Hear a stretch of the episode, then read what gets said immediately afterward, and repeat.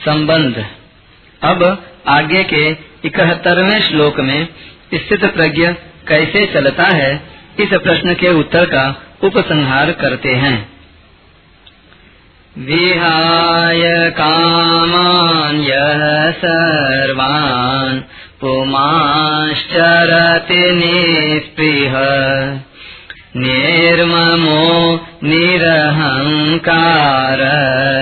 स शान्तिमधिगच्छति। जो मनुष्य संपूर्ण कामनाओं का त्याग करके निर्मम, निरहंकार और निस्पृह होकर विचरता है, वह शांति को प्राप्त होता है। व्याख्या। विहाय कामान यह सर्वान पुमाश्चरति निष्प्रिय अप्राप्त वस्तु की इच्छा का नाम कामना है। स्थित प्रज्ञ महापुरुष संपूर्ण कामनाओं का त्याग कर देता है। कामनाओं का त्याग कर देने पर भी शरीर के निर्वाह मात्र के लिए देश, काल, वस्तु, व्यक्ति, पदार्थ आदि की जो आवश्यकता दिखती है, अर्थात जीवन निर्वाह के लिए प्राप्त और अप्राप्त वस्तु आदि की जो ज़रूरत दिखती है, उसका नाम स्पृहा है। स्थित प्रज्ञ पुरुष इस स्पृहा का भी त्याग कर देता है। कारण कि जिसके लिए शरीर मिला था और जिसकी आवश्यकता थी, उस तत्व की प्राप्ति हो गई, वह आवश्यकता पूरी हो गई। अब शरीर रहे, चाहे न रहे, शरीर निर्वाह हो, चाहे न हो, इस तरफ़ वह बेपरवाह रहता है। यही उसका निष्प्रिय होना है।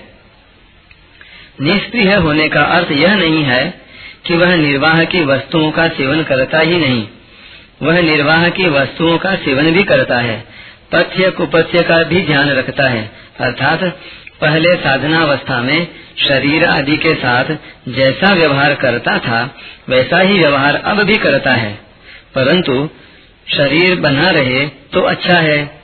जीवन निर्वाह की वस्तुएँ मिलती रहे तो अच्छा है। ऐसी उसके भीतर कोई परवाह नहीं होती।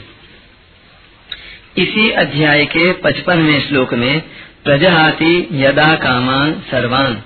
पदों से कामना त्याग की जो बात कही थी, वही बात यहाँ विहाय कामान यह सर्वान पदों से कही है। इसका तात्पर्य है कि कर्मयोग में संपूर्ण कामनाओं का त्याग किए बिना कोई स्थित प्रज्ञ नहीं हो सकता, क्योंकि कामनाओं के कारण ही संसार के साथ संबंध जुड़ा हुआ है। कामनाओं का सर्वथा त्याग करने पर संसार के साथ संबंध रह ही नहीं सकता। निर्मम, स्थित प्रज्ञ महापुरुष ममता का सर्वथा त्याग कर देता है। मनुष्य जिन वस्तुओं को अपनी मानता है, वे वास्तव में अपनी नहीं है, प्रत्युत संसार से मिली हुई है। मिली हुई वस्तु को अपनी मानना भूल है। यह भूल मिट जाने पर स्थित प्रज्ञ वस्तु, व्यक्ति पदार्थ शरीर इंद्रियाँ आदि में ममता रहित हो जाता है। निरहंकार यह शरीर मैं ही हूँ। इस तरह शरीर से तादात में मानना अहंकार है। स्थित प्रज्ञ में यह अहंकार नहीं रहता। शरीर इंद्रियाँ, मन बुद्धि आदि सभी किसी प्रकाश में दिखते हैं और जो मैंपन है उसका भी किसी प्रकाश में भान होता है। अतः प्रकाश की दृष्टि से शरीर इंद्रियाँ, मन बुद्धि अहंता यानी मैपन ये सभी दृश्य हैं। दृष्टा दृश्य से अलग होता है। यह नियम है। ऐसा अनुभव हो जाने से स्थित प्रज्ञ निरहंकार हो जाता है। स शांति मधिगछति स्थित प्रज्ञ शांति को प्राप्त होता है। कामना स्प्रिया ममता और अहंता से रहित होने पर शांति आकर प्राप्त होती है। ऐसी बात नहीं है। प्रत्युत शांति तो मनुष्य मात्र में स्वतः सिद्ध है। केवल उत्पन्न एवं नष्ट होने वाली वस्तुओं से, सुख भोगने की कामना करने से, उनसे ममता का संबंध रखने से ही अशांति होती है।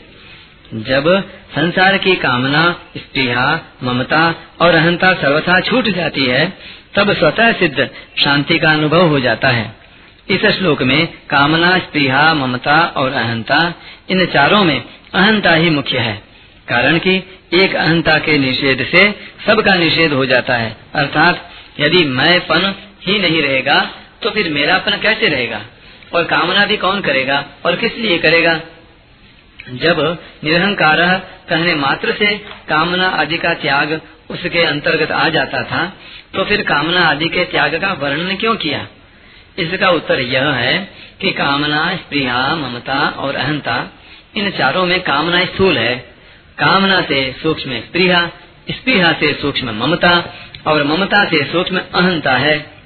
इसलिए संसार से संबंध छोड़ने में सबसे पहले कामना का त्याग कर दिया जाए तो अन्य तीन का त्याग करना सुगम हो जाता है। कामना करने से कोई वस्तु नहीं मिलती। वस्तु तो जो मिलने वाली है वही मिलेगी। अतः कामना का त्याग कर देना चाहिए। कामना का त्याग करने के बाद भी स्त्रीहा रहती है। स्त्रीहा, यानी शरीर निर्वाह की आवश्यकता पूरी हो जाए, यह भी हमारे हाथ की बात नहीं है।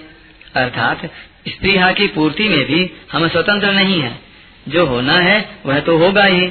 फिर स्त्रीहा रखने से क्या लाभ? अतः, शरीर के लिए अन्न, जल, वस्त्र आदि की आशा छोड़ने से स्त्रीहा छूट जाती है। कामना और स्त्रिया को छोड़ने के बाद भी प्राप्त वस्तु, शरीर आदि में ममता रहती है। ममता रखने से वस्तु आदि सुरक्षित रहती हो, यह भी कोई नियम नहीं है। और ममता न रहने से वस्तु आदि नष्ट हो जाती हो, यह भी कोई नियम नहीं है। अतः प्राप्त वस्तु में ममता रखने से कोई प्रयोजन सिद्ध नहीं होता। तात्पर्य है कि कामना और स्त्रीहा का त्याग करने के बाद ममता का त्याग और इन तीनों का त्याग करने के बाद अहंता का त्याग सुगम हो जाता है। परंतु कामना स्त्रीहा और ममता का त्याग करने से पहले ही अहंता का त्याग करने में कठिनता होती है।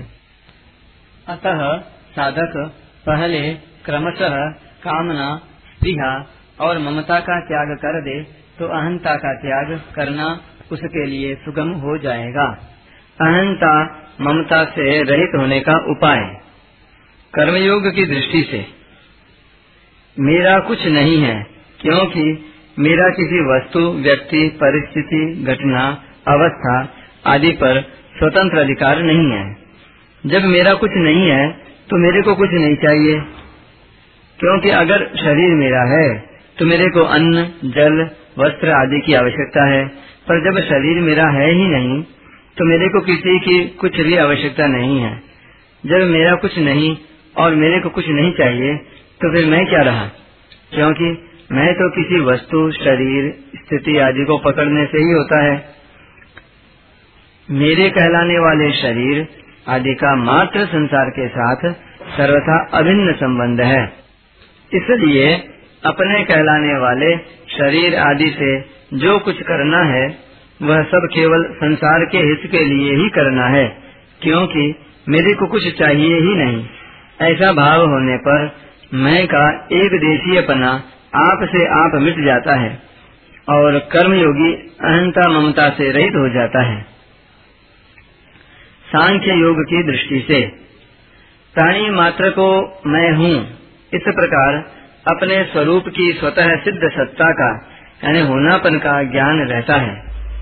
इसमें मैं तो प्रकृति का अंश है और हूँ सत्ता है। यह हूँ वास्तव में मैं को लेकर है। अगर मैं न रहे तो हूँ नहीं रहेगा। प्रत्युत है रहेगा। मैं हूँ, तू है, यह है, और वह है। ये चारों व्यक्ति और देश काल को लेकर हैं। अगर इन चारों को, अर्थात व्यक्ति और देश काल को न पकड़े तो केवल है ही रहेगा। है में ही स्थिति रहेगी। है में स्थिति होने से सांख्य योगी अहंता ममता से रहित हो जाता है। भक्ति योग की दृष्टि से। जिसको मैं और मेरा कहते हैं, वह सब प्रभु का ही है। कारण कि मेरी कहलाने वाली वस्तु पर मेरा किंचन मात्र भी अधिकार नहीं है, परंतु प्रभु का उस पर पूरा अधिकार है। वे जिस तरह वस्तु को रखते हैं, जैसा रखना चाहते हैं, वैसा ही होता है। अतः यह सब कुछ प्रभु का ही है। इसको प्रभु की ही सेवा में लगाना है। मेरे पास जो शरीर, इंद्रिया, मन, बुद्धि है, यह भी उन्हीं की है और मैं भी उन्हीं का हूँ। ऐसा भाव होने पर भक्ति योगी अनंता ममता से रहित हो जाता है। परिशिष्ट भाव। पहले सोमृतत्वाय कल्पते। कहकर ज्ञान योग की सिद्धि बताई थी, ज्ञान योग की पूर्णता बताई थी। अब स शांति मधि गच्छति, कहकर कर्मयोग की सिद्धि बताते हैं। तात्पर्य है कि चिन्मयता में, स्वरूप में स्थिति होने से अमृत की प्राप्ति होती है, और जड़ता के त्याग से, अहंता के त्याग से शांति की प्राप्ति होती है। अहंता अपने स्वरूप में मानी हुई है, वास्तव में है नहीं। अगर यह वास्तव में होती तो हम कभी निरहंकार नहीं हो सकते थे। और भगवान भी निरहंकार होने की बात नहीं कहते, परंतु भगवान निरहंकार कहते हैं। अतः हम अहंकार रहित हो सकते हैं। हमारा अनुभव भी है कि वास्तव में स्वरूप अहंकार रहित है। सुषुप्ति के समय अहम के अभाव का और स्वयं अपनी सत्ता के भाव का अनुभव सबको होता है, जिसका स्पष्ट बोध जगने पर होता है। सुषुप्ति में अहम अविद्या में लीन हो जाता है, पर स्वयं रहता है। इसलिए सुषुप्ति से जगने पर उसकी स्मृति से हम कहते हैं कि मैं ऐसे सुख से सोया कि मेरे को कुछ पता नहीं था। इस स्मृति से सिद्ध होता है कि सुख का अनुभव करने वाला और कुछ पता नहीं था, यह कहने वाला तो था ही। नहीं तो सुख का अनुभव किसको हुआ? और कुछ पता नहीं था, यह बात किसने जानी? अतः कुछ पता नहीं था। यह अहम का अभाव है और इसका ज्ञान जिसको है, वह अहम रहित स्वरूप है। एक स्त्री की नथ कुएँ में गिर गई। उसको निकालने के लिए एक आदमी कुएँ में उतरा और जल के भीतर जाकर उस नथ को ढूँढने लगा। ढूंढते ढूंढते वह नथ उसके हाथ लग गई तो उसको बड़ी प्रसन्नता हुई। परंतु उस समय वह कुछ बोल नहीं सका, क्योंकि वाणी, अग्नि और जल का आपस में विरोध है। अतः जल से बाहर आने पर ही वह बोल सका कि नथ मिल गई। ऐसे ही सुषुप्ति में अहम के लीन होने पर मनुष्य सुख का अनुभव तो करता है पर उसको व्यक्त नहीं कर सकता, क्योंकि बोलने का साधन नहीं रहा। सुषुप्ति से जगने पर ही उसको सुषुप्ति के सुख की स्मृति होती है। स्मृति अनुभवजन्य होती है। अनुभवजन्यम ज्ञानम स्मृति ही। इस प्रकार सुषुप्ति में अहम के अभाव का अनुभव तो सबको होता है, पर अपने अभाव का अनुभव किसी को कभी नहीं होता। अहंकार हमारे बिना नहीं रह सकता, पर हम स्वयं अहंकार के बिना रह सकते हैं और रहते ही हैं। हमारा स्वरूप चिन्मय सत्ता मात्र है। इस नित्य सत्ता को किसी की अपेक्षा नहीं है, पर सत्ता की अपेक्षा सबको है। अगर हम अहम से अलग न होते अहंकार रूप ही होते तो सुषुप्ति में अहंकार के लीन होने पर हम भी नहीं रहते। अतः अहंकार के बिना भी हमारा होनापन सिद्ध होता है। जागृत और स्वप्न में अहम प्रकट रहता है और सुषुप्ति में अहम लीन हो जाता है, पर हम स्वयं निरंतर रहते हैं। जो प्रकट और लीन नहीं होता, वही हमारा स्वरूप है। कामना का त्याग होने पर भी शरीर निर्वाह मात्र के लिए कुछ न कुछ वस्तु, व्यक्ति, पदार्थ आदि की आवश्यकता रह जाती है, जिसको स्त्रीहा कहते हैं। स्थित प्रज्ञ महापुरुष में शरीर निर्वाह मात्र की आवश्यकता का तो कहना ही क्या शरीर की भी आवश्यकता नहीं रहती। कारण कि शरीर की आवश्यकता ही मनुष्य को पराधीन बनाती है। आवश्यकता तभी पैदा होती है जब मनुष्य उस वस्तु को स्वीकार कर लेता है जो अपनी नहीं है। कर्मयोगी किसी भी वस्तु को अपनी और अपने लिए नहीं मानता, प्रत्युत संसार की और संसार के लिए ही मानता है। इसलिए उसको किसी भी वस्तु की आवश्यकता नहीं रहती। कामना और स्पृहा, दोनों का त्याग करने का तात्पर्य है कि वस्तुओं की कामना भी न हो और निर्वाह मात्र की कामना शरीर की आवश्यकता भी न हो। कारण कि निर्वाह मात्र की कामना भी सुख भोग ही है। इतना ही नहीं, शांति, मुक्ति तत्व ज्ञान आदि को प्राप्त करने की इच्छा भी कामना है। अतः निष्काम भाव में मुक्ति तक की भी कामना नहीं होनी चाहिए। इस श्लोक में अपरा प्रकृति का निषेध है।